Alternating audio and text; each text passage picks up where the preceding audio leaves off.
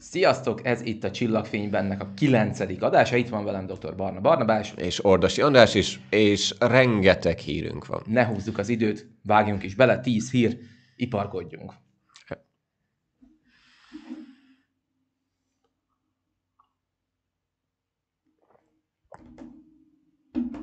Ja, csapassuk. Csapassuk.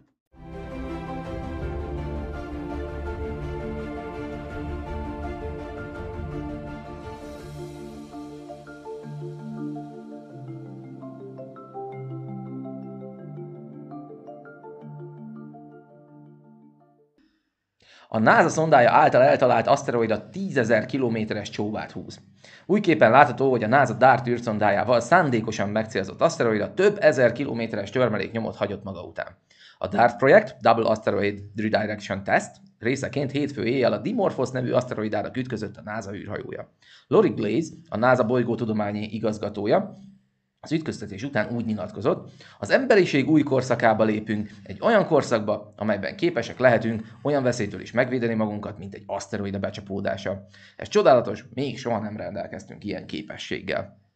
A csilei teleszkóp képén az aszteroida mögött füstfelhő látható, ami igazából törmelék. A felvétele látható csóban több mint 10.000 km hosszú, de mérete még nem végleges, további növekedés után feltétlenül teljesen el fog oszlani. Szóval, amit a múlt héten beharangoztunk, és csak sejtettük, mert éppen akkor volt élő adásban, ahogy történik, miután fölvettük az adást, sikerült, megtörtént, el tudtuk téríteni. Barnabás mennyire? Eredetileg nagyjából 70 másodperces periódus változást prognosztizáltak, ugye itt ez egy kettős rendszer, a Didymos és a Dimorphos, a kisebbiket találta el a Dartszonda, és az volt a cél, hogy alacsonyabb pályára lökje. Ez így kicsit komplikált, mert hogy lassította eredetileg, de ezzel alacsonyabb pályára számízte, amivel gyakorlatilag gyorsult. Ez egy égi mechanikai paradoxon, de ez így működik, levezethető. A lényeg a lényeg, hogy túl is teljesítettük a házi feladatot, 70 másodperc helyett több mint 30 perccel módosult a menetideje ebben a kettős rendszerben, ami elég durva, és jó kis fejtörő, hogy pontosan miért ötletek bőven vannak, elsősorban azért, mert hogy ezek nagyon törmelékes, nagyon lazán kötött aszteroidák, Erre mondjuk, hogy ez a szivacsos. Pontosan. Yeah. És éppen ezért fontos az, hogy ne csak néhány hétig, hanem hónapokon, éveken keresztül megfigyeljük ezt a rendszert. Ennek első lépése a Chile óriás teleszkóp, De James Hubble, Webb. James Webb. Magyar amatőr csillagászok is megerőkítették egyébként, hogy a, a Didymos Dimorphos rendszer az már nem pontszerű, tehát nem aszteroidaszerű, hanem csóvát húz, mint egy üstökös. Nagyon király. És ugye ennek az egésznek a megkoronázása majd az lesz, amikor később egy európai űrügynökség és a NASA által közösen finanszírozott szonda majd néhány év múlva látogatást tesz újra ebben a rendszerben, hogy megnézze, hogy mi az újság. Na majd akkor visszatérünk erre.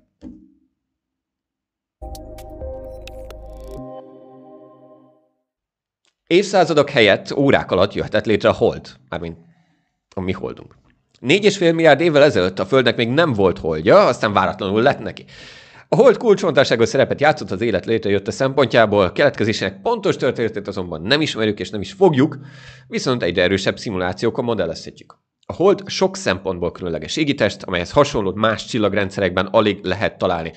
Egyáltalán nem találtunk még más csillagrendszerekben holdat. A bolygóhoz képest túl nagy, ahhoz azonban nagyon hasonló összetételű egyben a naprendszer legsűrűbb, legnagyobb arányban közetből álló holdja, zárója bezárva, innét sejtjük azt, hogy a Földből szakadt ki az egész. Az egyik legszélesebb körben elfogadott forgatókönyv szerint ez mintegy 150 millió évvel a naprendszer születése után történhetett, nem sokkal azután, hogy bolygónk létrejött, és egy hatalmas kozmikus ütközés okozhatta. A Föld a párhuzamos pályán mozgó, talán valamelyik gravitációs egyensúlyi ponton időző protoplanétával, a jelenlegi Marshoz hasonló méretű teljával ütközött. A 80-as években keletkezett elmélet szerint hold az ütközés során kilőködött anyagból jött létre több száz év alatt összeolt termelekből, ám ahogy az András által most beszólt, és most már megy az animáció, szóval hogy ezen láthatjátok, Jó. itt ugyan nincsen időbélyeg, de ez azt sejteti, ez az új hidrodinamikai szimuláció, hogy ez néhány óra alatt is lefolyhatott ez a folyamat. Tehát minden stimmel, amit idáig sejtettük, csak nem egy lassú hold létrejöttét vizionálunk ez alapján, hanem egy elképesztően gyors folyamatot. Na most ugye nyilvánvalóan nem voltunk ott, nem is tudunk visszamenni az időben milliárd évekkel ezelőttre, Amit meg tudunk majd tenni, hogy visszatérünk mondjuk a hold felszínére, és a felszíni helyi mérésekből sokkal okosabbak leszünk, mondjuk, hogyha lefúrunk a hold alá, a különböző alsóbb rétegekbe, és megnézzük, hogy ténylegesen milyen szerkezetű a hold, és hogy milyen kavicsokból áll. Talán abból egy kicsit közelebb leszünk a, a, az igazsághoz, mert ugye ezekhez, ezek a megfigyelések, vagy ezek a megállapítások, amiket itt teszünk, ezek mind szimulációkra épülnek, tehát ténylegesen azt tudjuk, hogy vannak megfigyeléseink, minimális mennyiségben, ezeket betesszük egy szimulációba, az pedig ezeknek a megfigyeléseknek és a fizika törvényszerűségeknek a felhasználásával valamit adnak. Igen ám, csak a fizika törvényei egész sok mindent meg tudnak engedni, és több különböző eset is fennállhat, amiket későbbi további mérések fognak tudni majd megerősíteni, vagy megcafolni. Minden esetre az baromira izgalmas, hogy nagyon-nagyon kevés olyan folyamatot ismerünk a planetológiában, vagyis a bolygótanban, ami gyakorlatilag nem csak, hogy emberi léptékű, de ilyen elképesztően rapid néhány órás folyamat alatt létrejöhet. Ugye idáig azt képzeltük, beleütközött a telje a földbe, kiszakadt egy rengeteg anyag, összeállt gyűrővé, elkezdett csomósodni, anyagot veszített, kijebb mozdult, és akkor ott létrejött a hold. Ehelyett, bum, és kész, és ott van az égi kísérő. Persze forró volt, le kellett ülnie. Na hát így születnek a holdak. Igen. Klassz. Klassz.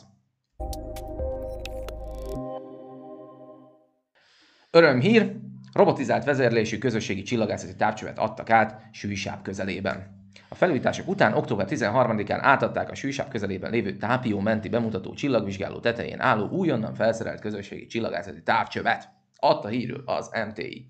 Rövid hírünkben boldogan örülünk neki, hogy végre a régi piszkéstetői 50 cm-es távcső új, fényet, új fényeket fog látni, új fénybe került, reflektorfényben talán nem, reméljük, és hát igazából asztrofotózásra fogják használni a közeljövőben. Ez mindenképpen nagyon izgalmas. Ugye a Magyar Asztrofotósok Egyesülete már idáig számos eredményt elért ezen a területen, például idén is voltak helyezettek ugye a nemzetközi uh, asztrofotós versenyeken. Bizony, és amit itt fontos szerintem kihangsúlyozni az, hogy ezek a távság azok alapvetően optikák, tehát ezek, ezek nem romlanak el. Ha az ember karban tartja őket, csiszolgatja őket, újra gőzüli őket, akkor akár évszázadokat is túlélhetnek. És az, hogy 66-tól 2017-ig működött ez tudományos távcsőként, ez nem azt jelenti, hogy kukára kéne dobni, és tök jó, hogyha találunk neki egy új szerepet. Mindössze 5 évig tartott csak a parkolópályára állítása, és ez egyébként tök hasonló, mint amit mi itt Szegeden is csináltunk. Mi ugye a Bajai Obszervatórium 50 centis távcsövét kaptuk meg, csak a miénkbe bele is lehet nézni. Szóval, hogyha valaki fotózni akar, menjen sűjsávra, vagy ha valaki... akartok nézni, akkor gyertek Szegedre. Így van. Nem építik újjá az Arecibo-i obszervatóriumot. Két éve dőlt össze a rádióteleszkóp. Az amerikai tudományos alap úgy határozott, hogy nem állítják helyre a 2020 végén összeomlott veterán rádióteleszkópot, az Arecibo obszervatóriumot. A tudományos közösség csalódására a testület a következő öt évben évi 1 millió dollárt biztosít a létesítményben folyó tudományos oktatás céljaira, az optimisták ugyanakkor annak körülhettek, hogy nem zárják be teljesen az obszervatóriumot. Megjegyzem, ez nem az optimista, ez a, ez a realista amit eddig is lehetett sejteni, a 300 méteres rádió tányér és a hozzá való antenna, plusz még a rádió emitter, az nyilvánvalóan sok 10 millió, ha nem 100 millió dolláros költség lett volna. Ezt már eddig is lehetett tudni, hogy ez nem fog megvalósulni. Gyakorlatilag nulláról kellett volna fölépíteni a rádió obszervatóriumot. Ugye vannak ma már ennél nagyobb rádiótávcső. Van egy mindenképp, egy, a kínai egy. FAST, az ami egy 500 méteres rádiótányér, gyakorlatilag ugyanazon elv alapján épült, mint az Arecibo, hogy gyakorlatilag egy völgy medencét béleltek ki. Viszont, ami egyébként nagy különbség, és ez ritkán kap hírt, hogy annak közelébe sincsen a rádió emittere az Arecibo-nak. Tehát gyakorlatilag, amit rádiós letapogatásra radarmérésekre lehetett használni naprendszerben objektumoknál, például aszteroidák felületének feltérképezésére a Reszívóban, az hiányzik az emberiségnek most, és még jó ideig hiányozni fog. Hát marad a tudománykommunikációs felhasználás, ami azért mindig jó jön, de jó lett volna, hogyha tudományos célokra is lehet használni majd. De hát ugye a pénz az pénz.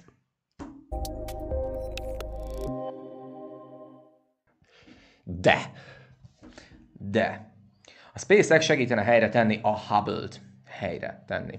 A NASA és a SpaceX vizsgálja, hogy megvalósítható lehet-e egy privát űrhajós küldetés a Hubble űrteleszkóp élettartamának meghosszabbítására. Az űrtávcső folyamatosan veszít magasságából, és ha a NASA nem tesz semmit, előbb-utóbb visszaesik a Földre, és nagy eséllyel elég a légkörben. Akkor most visszaesik a Földre, vagy elég a légkörben, mindegy, hagyjuk. A Hubble-t korábban javították már űrhajósok öt, összesen 5 alkalommal, az utolsó ilyen misszió még 2009-ben történt a Space Shuttle űrrepülőgéppel. Azóta a teleszkóp körülbelül 25 km ereszkedett, és most 540 km-es magasságban kering a Föld körül. Ideális esetben a NASA szeretné visszalökni az objektumot arra a 600 km-es magasságra, amin az 1990-es kilövéskor helyezték el. Ennyi, ennyi szót nem tudok kijavítani. mm, Nem is kell. közben. Ez további 20-30 évet is adhat az életéhez, bár ez nagy mértékben függ a távcső rendszerének, különösen a négy tudományos műszerének állapotától is. Ugye most még ez egy nagyon korai hír, tehát most még nem sok mindent tudhatunk arról, hogy ténylegesen mi akar megvalósulni. Egyrészt én nem tudok olyan SpaceX üreszközről sem, ami per pillanat ilyen nagyon dokkolásmentes kibeszállást lehetővé tudna tenni. Tehát ez, ez valószínűleg további fejlesztéseket igényel majd. Illetve ha már ott vagyunk, akkor nem értem, hogy miért ne lehetne lecserélni a négy műszert valami fejlettebbre. Ugye az előző szerviz küldetések is kb. erről szóltak, hogy nem csak arról, hogy visszalökték a megfelelő magasságba, hanem arról is, hogy a, az éppen aktuálisan legjobb műszerezettséggel látták el, és a régieket lecserélték. Nem mindegyiket egyébként. Van, amelyik egész, Van- tehát, van tehát több évtizedes uh, karriert tudhat már be magának a négy detektor közül, viszont amit ténylegesen szervizelni fognak, ha már oda mennek, mert itt tényleg az lesz, amit András is mondott, űrhajó felmegy, leparkol a Hubble mellé, összekapcsolódik, kiszáll a szerelő, és elkezdenek mathatni rajta. Szóval ami például nagyon fontos, azok a lentkerekek lecserélése, amik ugye stabilizálják az űrtávcsövet, és igazából három dolog mehet tönkre a Hubble-ben. Az egyik az, amit a cikk is felelevenít, hogy ugye a légköri súródás miatt folyamatosan alacsonyabb és alacsonyabb pályára süllyed, míg nem egyszer csak el fog égni a légkörben. Ez nagyjából a jelenlegi tendencia szerint olyan 2030-as évek második felében következhet be. Időnk még van. SpaceX-nek is. A másik opció az, hogy megadják magukat a lentkerekei, és bizony ezek fogyatkoznak, ezeket minél előbb le kéne cserélni, és ezt salagmentesen meg is lehet csinálni, és ezzel akár évtizedeket is lehet nyerni az űrtávcsőnek. Harmadik, és ez a problematikusabb dolog, az elektronika, ami már tavalyi év folyamán is akadozott, és a számítógépes rendszert alapjaiban kellene lecserélni, ezt viszont amennyire én tudom, nem lehet csak úgy megoldani orbitális pályán. Plusz a műszereknek a fejlesztése, igen, lehetne csinálni, lehetne újakat belerakni, de az megint csak sok évnyi fejlesztés, és dollármilliókat uh, emésztene föl. Ugye Úgyhogy nem készültek még a mindig egy realisztikusabb cél, hogy csak fölmegyünk, följettoljuk és lecseréljük a lentkerekeket. Igen, és egyébként, hogyha belegondolunk, 2009 óta nem jártunk ott, tehát már 13 éve, többé-kevésbé azért tök jól szuperál. És egyébként, távcső. és egyébként, hogyha most valakiben felmerül, hogy miért kell egy 30 két éves roncsot megmenteni, mert ez nem egy roncs, ez még mindig az emberiség legjobb felbontású optikai eszköze és még marad egy darabig. Szóval, eh, ha csak nem nincs valakinek néhány milliárd dollárja, és tíz éve, hogy mondjuk egy új optikai teleszkópot finanszíroz a NASA számára, azt szerintem örüljön ennek a hírnek, mert ez tényleg előremutató, úgyhogy hajrá! Hajrá.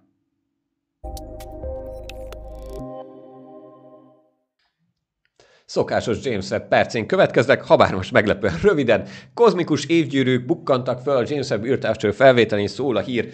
A különleges alakzatot különleges csillagok szele hozta létre több mint egy évszázad alatt. A fák évgyűrűire emlékeztet az a porból álló ismétlődő koncentrikus jellegű alakzat, amelyet a Wolf-Rayet 140 jelöltőnök 5300 fényévre lévő csillag körül örökített meg a Webb űrteleszkóp Miri műszere az infravörös tartományban. Egy mondat. Ezt a friss felvételen legalább 17 egyik oldalon hiányos gyűrű látható, a korábbi felvételek rendszerű csupán két ilyen gyűrűt mutattak. Na, akkor egy kis, kis a- alapvetés. Wolf-Rayet csillag, azok ilyen kék, forró, óriás csillagok rendkívül sok tömegvesztés után kvázi. És hát ugye a tömegvesztés menet közben porképződést is generál, és akkor itt majd mindjárt lesz egy ilyen szép kis kép arról. Ott kering hogy a két csillag el. közül. Mert hogy a Wolfrai az egy dolog, az csak a fornak a forrása, viszont kell egy társcsillag az körül, ami időnként a gravitációs perturbáló hatása, hogy kidobja időről időre, úgy periódikusan, és a periódusának, a keringési periódusának megfelelően alakítja ki ezeket az évgyűrűket, amik mondjuk ilyen év tized gyűrűk, ugye? Nem. Száz év alatt 17 gyűrű, hát, hát olyasmi. nagyságrend, igen.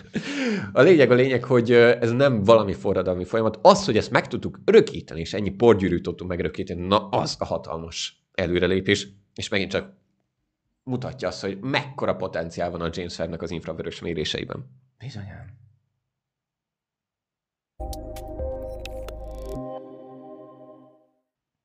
A fénysebességnél is gyorsabban mozgott a démoni objektum. 2017-ben a tudósok, mennyire tudósok, falra fogok tőle. Démoni objektum. Démoni objektum. Szóval 2017-ben a tudósok két neutron csillag látványos ütközését figyelték meg, amely olyan erős sugárzást bocsátott ki, hogy a NASA szerint a felszabaduló energia egy szupernova energiájához hasonlítható, olvasható az amerikai űrkutatási hivatal sajtó közleményében. A kutatóknak most sikerült feldolgozniuk az ütközésből kinyert adatokat, és látszólag megmagyarázhatatlannak tűnő dologra bukkantak, a fénynél hétszer gyorsabban mozgó anyagra. Ilyen felfoghatatlan sűrűség és gravitációi objektumok ütközésekor gravitációs hullámok és gammasugárzás keletkeznek, és a NASA szerint neutroncsillagok összeolvadásánál most sikerült első alkalommal egyszerre észlelni a két jelenséget. A Hubble űrtávcső megfigyelése alapján a robbanás után a két neutroncsillag fekete lyukká omlott össze. Ezután a fekete lyuk körül egy forgókorong alakult ki, amely hihetetlenül gyors anyagsugarakat lőtt ki az űrbe. A kinyert adatok alapján a kutatóknak azt is sikerült kideríteniük, sugárnyalábok milyen gyorsan mozogtak. Hubble megfigyelések alapján kezdetben úgy tűnt, hogy a sugárnyalábak a fénysebesség hétszeresével haladnak. Ez persze lehetetlen, mert ellentmond a fizika egyik alapvető törvényének, miszerint semmi sem lehet gyorsabb a fénynél. A tudósok ezt a eltérést egy szuperlumináris mozgás néven ismert jelenségnek tulajdonítják. Hogyha, bocsánat, hogyha valaki esetleg úgy gondolja, hogy ez megint csak valami korszakalkotó dolog, és a tudósok éveken keresztül törték a fejüket, annak elárulnám, hogy ez egy ismert jelenség, évtizedek óta ismert. Én speciál bevezetés a csillagászatban négyen tanítom, és gyakorlaton a nebulók ki számolják, egyszerű geometriai hatás, ebben semmi meglepő nem volt. Bizonyám. De maga az, hogy megfigyeltük, ráadásul ugye ami igazán izgalmas volt ebben, ez a Ugye ez a, ha jól emlékszem, ez a neutroncsillag összeolvadás, ez volt az első olyan gravitációs hullámot kiváltó jelenség, amit gravitációs hullám formában is észleltünk 2017-ben, és utána annak különböző elektromágneses sugárzás formái. Nem csak, hogy az első, hanem az egyetlen mindez idáig. És mindez idáig az egyetlen. Tehát, hogy is mondjam csak, itt megint csak azt sikerült ö, lenyomozni és kiszámítani, hogy minden úgy történik, ahogy mi arra számítottunk. Ami plusz információ az az, hogy ebből a szuper luminárisból, tehát a fénysebességnél és látszólag gyorsabban haladó anyagsugárba ki lehetett az deríteni, hogy hozzánk képest, a mi látószögünkhöz képest milyen szögben haladt kifelé így az összeolvadás középpontjából kifelé ez az anyagsugár, ami tök jó és működőképes de azért nem törték éveken keresztül a tudósok a fejüket ezen. Nyilván ez is egy megfelelő kutatási projekt. Egyébként, ha jól tudom, akkor ezt a kifejezett objektumot és, és jelenséget talán valami 70 különböző obszervatóriumból figyelték meg. Úgyhogy nyilván nagyon sok az adat, itt maga az, hogy ennyi ideig tart, és ennyi időn keresztül lehet róla cikkezni, az például annak is köszönhető, hogy ezeket az adatokat, mire az ember homogenizálja, ténylegesen egymással összehasonlíthatóvá teszi, az bizony időbe telik, viszont pont ettől válik szépé, hogy pont, pont, pont ez az, ami miatt a megértésünk gyarapszik, hogy nagyon sok különböző formáját látjuk az információnak, és talán ez az egyik legfontosabb dolog, amit ma a csillagászatban művelni kell, hogy nem elég csak és kizárólag egy színben, egy sávon, egy füllel, szemmel egy, oda nézni. Nem elég egy csatornában. Ez gyakorlatilag ez a 2017-es gravitációs hullám detektálás, és mellett az optikai és gamma felvillanás észlelése volt a több csatornás asztrofizikának és megfigyeléseknek a kezdete. Volt is valamilyen gyütment blog, ami nem általott azt mondani róla a címadásban, hogy ez volt a modern csillagászat legfontosabb felfedezése mindez idáig. Majd belinkeljük ide. Ki volt ez? Nem tudom.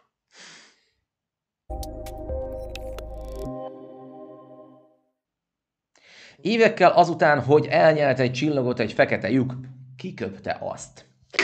A csillagászokat megdöbbentette az esemény. Nem, Látjátok, megdöbbentette az esemény. Így néz ki egy megdöbbent Így csillag. néz ki, egy megdöbbent csillag ez. A fekete lyukak nem túl jól neveltek, ha evésre kerül a sor, ezért előfordul, hogy képletesen szólva nagyobbat harapnak, mint amekkorát képesek lenyelni, vagyis a gravitációs fogságukba esett spagettizált anyag egy része alkalmanként visszajut az űrbe. Ezek a kiáramlások általában pontosabban az eddigi megfigyelések alapján kizárólagosan közvetlen a csillag elfogyasztását, az esemény elnevezése a TDE Tidal Disruption Event, azaz árapályerők általi szétszaggatást, követően voltak észlelhetőek. Az AT 2018 HYZ esete egyrészt épp azért különleges, mert az említett visszaáramlásra ezúttal négy évvel a TDE után került sor. Hogyha valaki esetleg meglepődött itt a cikk némely megfogalmazásán, mi is, a, Mi is. ebből a legtudományosabb szó a spagettifikáció, a spagettizált anyag. Ezt tényleg így hívják a, Ezt a tudósok. Ugye amikor a fekete lyuk közelébe kerül mondjuk egy toll, vagy inkább egy csillag, akkor fogja, és a fekete lyuk gravitációs potenciál megnyújtja ezt kvázi spagetti-szerűvé, és szépen lassan az anyag bespirálozódik. Mindeközben pedig a csillaganyaga oly mértékben felhevül, hogy az világít. Elég fényesen.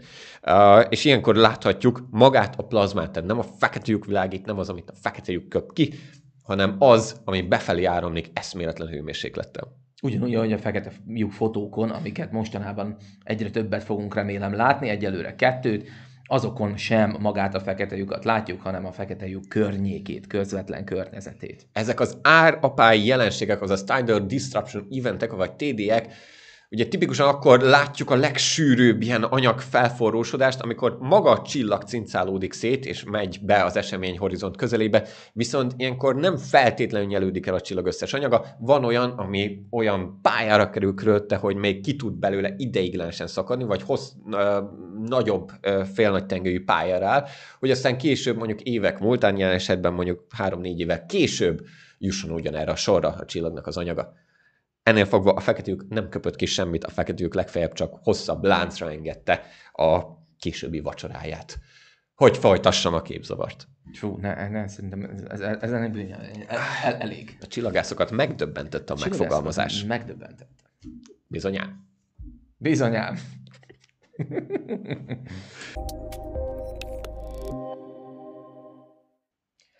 Az egész tejútrendszer hullámzott egy titokzatos erő miatt.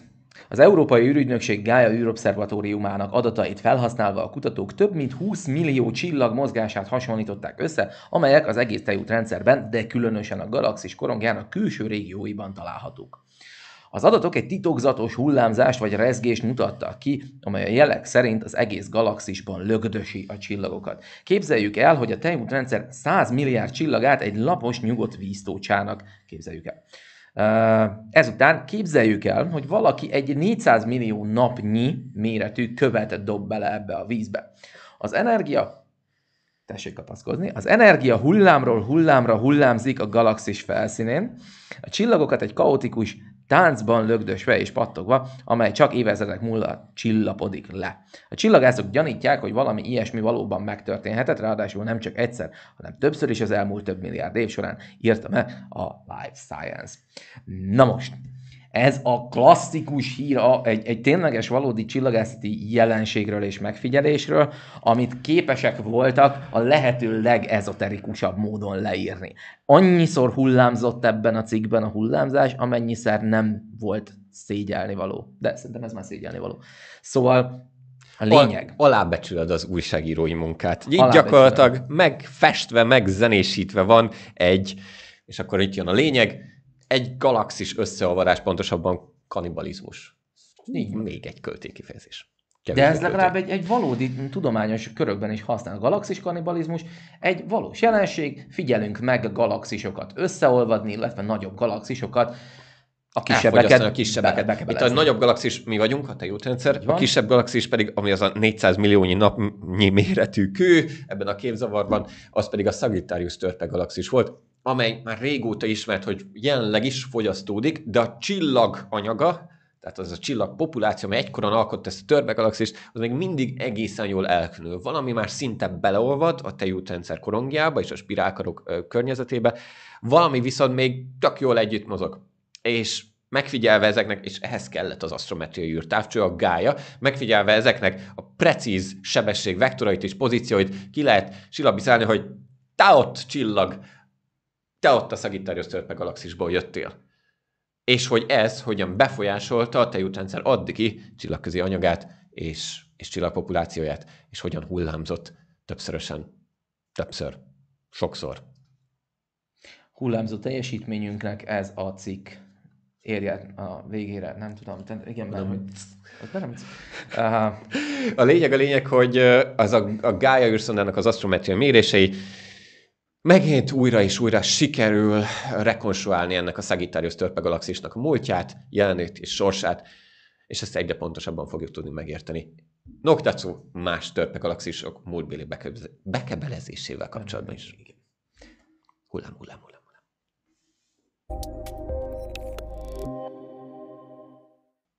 És valami óriási a végére, valami óriási robbant a világűrben. Több rekord is megdőlt. Több űrteleszkóp is rögzítette azt az erőteljes gamma sugár kitörést, ennek forrása a Földön mindegy 2,4 milliárd fényévre lehet.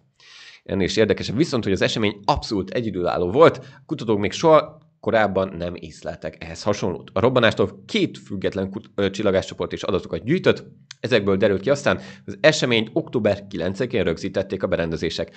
A kitörés a GRB, azaz Gamma Ray Burst 22.10.09, az ugye a dátum, A azonosítót kapta, és elsőként a csilei Gemini South teleszkóp detektálta. Ez a GRB 221009A által okozott kitörés és annak fénye minden hullámosszon rekordot döntött, közölték a kutatók, akik szerint a jelenség hátterében egy szupernova állhat, ami azután utat nyitott egy fekete lyuk az erre tessék parancsol.